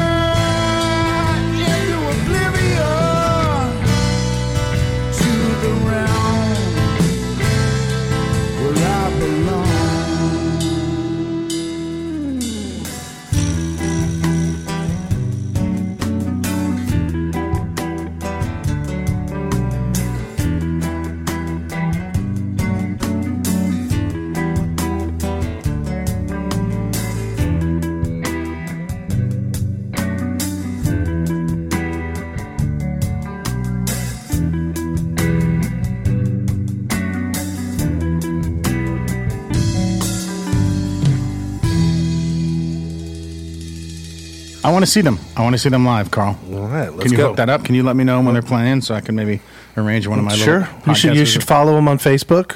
Well, I'm not on Facebook. Is he anywhere else? Um, I call it F book. I'm, really- F-book. I'm not a fan. Yeah, me neither. But um, I don't check Twitter. Maybe he's on Twitter. Well, I don't know if if. here- Here's the thing: if I'm an artist, Yes. I'm on all of them. You should be. Yeah, even if I'm, MySpace. If I'm touring, yeah, MySpace. Let's go. So that's cool. That's the kind of music. What are some other local musicians that we should have on the show eventually? Well, I think we need to get uh, Annie Fain Leiden, who is uh, Lindsay Leiden's sister. She needs to get on here, and she's not just a musician. She's a podcaster. She's a podcaster. She's a painter. She's a, mo- a bookmaker. Uh, she does pottery. She does everything. I even think she farms. Maybe not. Don't know. Sorry, anything. Well, we got a couple more episodes coming this season. We've got a guitarist next week who has a lineage with uh, Colonel Bruce Hampton. That's right. We talk about that. And We talk about him, his interaction with Steve Morse, and, uh, and we talk about all kinds of great stuff. And then we end the season. Can we? Should we say, or should we wait? um, we'll just we'll just hold on to that and uh, keep it as a surprise. We got a nice set closer, season closer, Christmas episode. Yeah, and then we're going to come back next year with some awesome shit. So make sure you subscribe, ding, ding, ding, to us. And also, why don't you send us an email? Tell us what you think at, stewonthispod on this pod at gmail.com. that's right, Stew on this pod. pod. And folks, we really appreciate you listening, but it does help if you write reviews, if you uh, if you reach out to Sarah, join her Patreon, dropped among this media. If you want to call me a fat cow, that's fine. I'm good with that. I'm the fat cow. You're, you're Well, I'm I'm feeding the fat cows. That's my job. Oh, gotcha. I'm the I'm the dude. dropped among this crowd of media. Excuse me. Yes. Um, sorry, Sarah. Mm-hmm. And remember to watch our NFL picks thing. We just did a, uh Will and I just did a, a long NFL uh, chat for Patreon. Yeah, close to an hour. And we're going to talk about some other things for Patreon. I think some point we'll talk about uh, concert etiquette Ooh, from my perspective. Yeah. Things like why talking over shows bother me a lot more than cell phones. Cell phones don't bother me nearly Hmm. as much. I can mm-hmm. explain all that. Mm-hmm. well, I guess it depends on what the cell phone's doing. Right. I, I think if someone is holding up their cell phone and video mm-hmm. recording, Yeah, who cares? doesn't really bother me as much because there are people who. Unless that cell phone is getting in the way of your cell phone that's videotaping. then it's a dis- Then it's disgraceful. bullshit. Yes. You No, but to- seriously, a you lot of need to people. get a taller selfie stick, and you'll be all right. two things people forget: as great as light shows and views are, it's prom- It's pri- primarily a, a listening medium going to see concerts. So Sure. shut the fuck up during the quiet zone. Right. And secondly, there are people who either for social anxiety or they don't have a car or they don't have financial resources can't go to shows and they treasure these videos. So let people shoot ah. videos and include. It's it's a way of being inclusive. Now again, like the tapers we mentioned in another episode, some of these people just hoard it and keep it for themselves and they're fucking assholes. But a lot of people do put stuff out there, like I do. Vitamin R Energy on YouTube. I have all kinds of stuff, all kinds of different, including Oh, I didn't know about this. yeah, Umphrey's, Billy Strings, Fireside Collective. Vitamin R on YouTube. Vitamin R Energy. Uh, Vitamin R Energy on YouTube. It's a YouTube station, correct? Yeah. And while we're flaunting, we also have the Um, um Wow Show. Um Wow Show with Jimmy Knowledge. Bless you, Jimmy Knowledge. So, folks, check that out. We go song by song.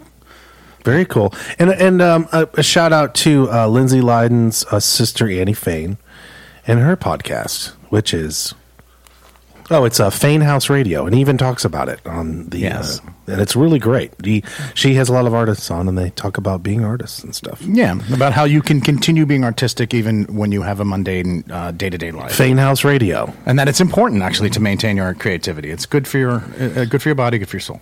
absolutely. anyway, folks, we love you, and um, we'll see you next week. Nick Johnson next week. Yeah. Bye.